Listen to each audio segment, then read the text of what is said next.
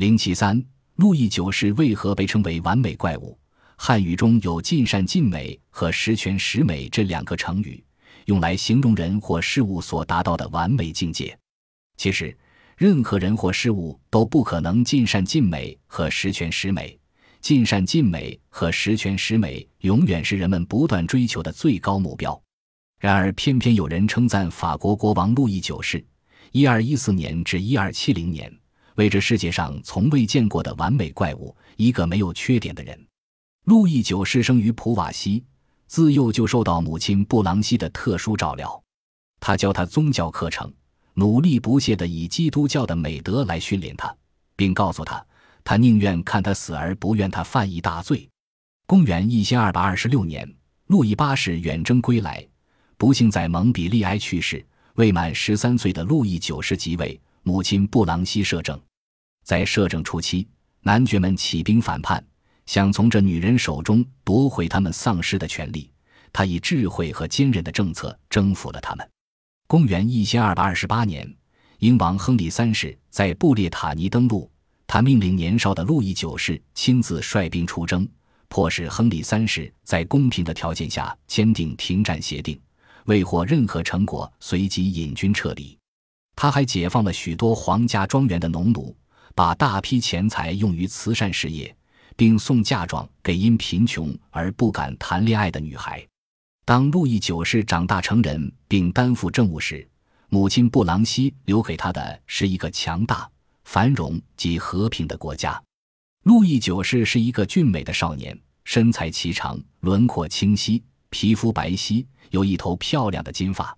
他虽文质彬彬，喜好华丽的家具与鲜艳的衣服，却爱打猎、放鹰等娱乐体育活动。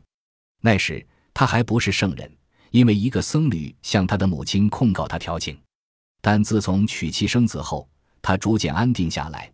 成为对妻子忠诚及对儿女尽责的楷模，他也渐渐地放弃了奢华宴乐，生活愈来愈朴实，几乎将自己全部的精力投入到政务、慈善事业以及宗教事务。路易九世尊重贵族的权利，鼓励他们行使对农奴、封臣与宗主的义务，但却坚决地干涉贵族对臣仆的不公平，并予以严惩。当一名贵族吊死三名杀死他庄园里野兔的佛兰德斯学者时，路易九世愤怒地把他关在卢浮宫内，威胁要以其人之道还治其人之身，将他吊死。最后虽然释放了他，但路易九世却要求他修建三座教堂，每天为遭难者做弥撒，将这三位年轻学者狩猎的林地捐给修道院，剥夺他对其庄园的管辖权与狩猎权。在巴勒斯坦服役三年，并付给国王一万磅的罚金。这种处罚可以说是相当严厉。在外交关系上，路易九世采取公正与宽大，并不致丧失声誉与权力的政策，尽可能避免长久的战争。但是，当受到侵略时，他也会组织有效的进攻，赢得胜利。当法兰西奠定了和平的基础后，他采取和解政策。不再报复对方曾经无理的侵扰，并将先祖掠夺的土地归还给英格兰和西班牙，但拒绝姑息不公平的要求。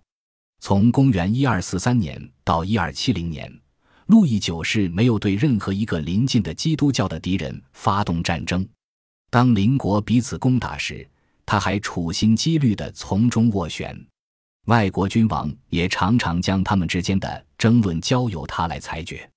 正因为这样，法兰西获得了前所未有的安定与繁荣，许多哥特式建筑得以完成，并达到最完美的境界。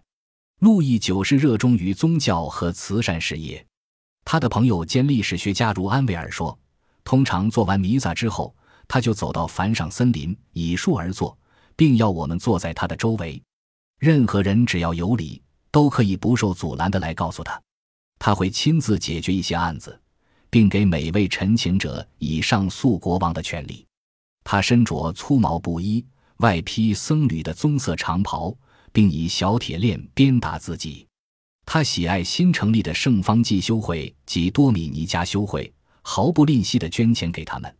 最后，自己也无法自拔地成为方济修会的僧侣。